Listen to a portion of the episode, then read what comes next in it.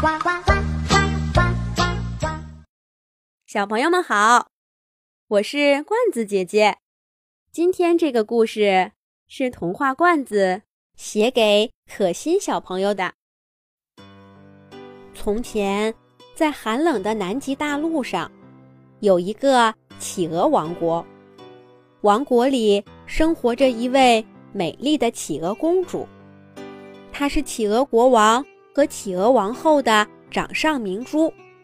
他们每天都到海里去捉最新鲜的小鱼，给企鹅公主吃。王国里所有的公民都觉得企鹅公主是世界上最美丽的公主。小公主就这样。在所有企鹅的宠爱下，无忧无虑地生活着。有一天，企鹅公主收到了一封邀请函，是火烈鸟王国的公主写给她的。火烈鸟公主邀请企鹅公主去他们国家参加一个盛大的舞会。火烈鸟王国路途遥远，企鹅国王。和企鹅王后很不放心，可是他们还是同意企鹅公主去了。国王和王后为公主穿上了美丽的小裙子，打上漂亮的小领结，还让卫兵们抬着满满一筐的鲜鱼，跟在企鹅公主的身后出发了。到了火烈鸟王国，企鹅公主发现。火烈鸟公主邀请了许多许多国家的公主来参加舞会，有会唱歌的画眉公主，有穿着七彩裙的鹦鹉公主，还有个子小小的，但飞行技术高超的蜂鸟公主。各位公主轮番在舞台上展示着自己的才艺。企鹅公主站在角落里。看看自己圆乎乎的小身子，想想自己什么都不会，有点不好意思。舞会的最后一个节目是投票选出最美丽的公主，企鹅公主获得了第一名。哦，不对，是倒数第一名。获得第一名的是苗条的火烈鸟公主。大家都夸火烈鸟公主又苗条又漂亮，是最美丽的公主。得了倒数第一名的企鹅公主难过的哭起来，她一边哭，一边带着卫兵跑回了企鹅王国。企鹅公主下定决心，一定要瘦下去，变得像火烈鸟公主一样苗条。从这天起。每天只吃一点点东西，喝一小口水，让自己不会晕倒就行。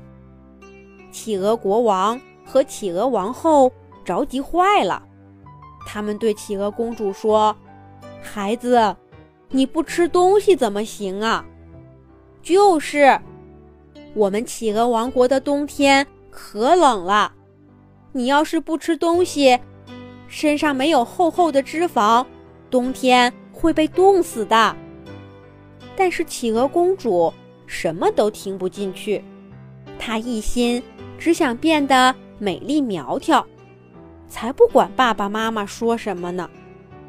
企鹅国王和企鹅王后一点办法都没有，日子一天一天的过去了，企鹅公主果然得偿所愿，变得越来越苗条。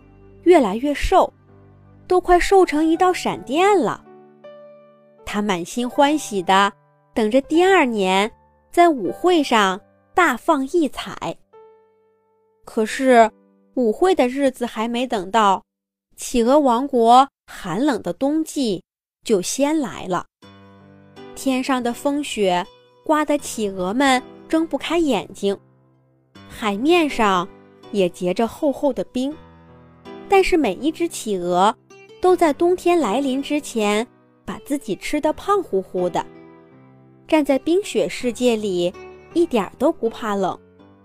只有瘦下去的企鹅公主，被冻得瑟瑟发抖，她不停地在雪地上打着哆嗦，感觉自己就要被冻死了。爸爸妈妈，我我好冷啊，我我快要被冻死了。这时候，企鹅国王和企鹅王后一块抱住了企鹅公主，用自己的身体给她取暖。但是企鹅公主实在是太瘦了，她还是觉得好冷。于是，整个企鹅王国的企鹅们都围了上来，他们用圆滚滚的身子围成了一个又大又暖的包围圈儿，把企鹅公主挤在中间，帮助她度过了一个寒冷的冬天。这下。企鹅公主终于明白，胖乎乎的身子有多重要。春天来了，企鹅们又可以去海里面捉鱼了。这一回，企鹅公主再也不减肥了，她每天都吃掉好多好多爸爸妈妈捉回来的鱼。后来，又学会了出海捕鱼，跟着大家一块儿。去大海里找吃的，它很快就又长得像从前一样胖胖可爱的，身体也越来越好。火烈鸟公主又一次举办了舞会，这一年，企鹅公主在舞台中央的水池里给大家表演了潜水和水上舞蹈，各国的公主们都看呆了。大家纷纷说：“我们都会飞，有的还会唱歌，可是会游泳的还真是没见过呢。”于是，在这一年的最美丽公主票选活动中，所有的公主都把票投给了企鹅公主。企鹅公主摇晃着她胖嘟嘟的小身子，捧着大奖杯，一路笑着。回到了企鹅王国。从此以后，企鹅公主再也不减肥了。她要做一只快乐的小企鹅。好啦，这个童话罐子写给可心小朋友的故事就讲完了。罐子姐姐祝可心小朋友开心快乐。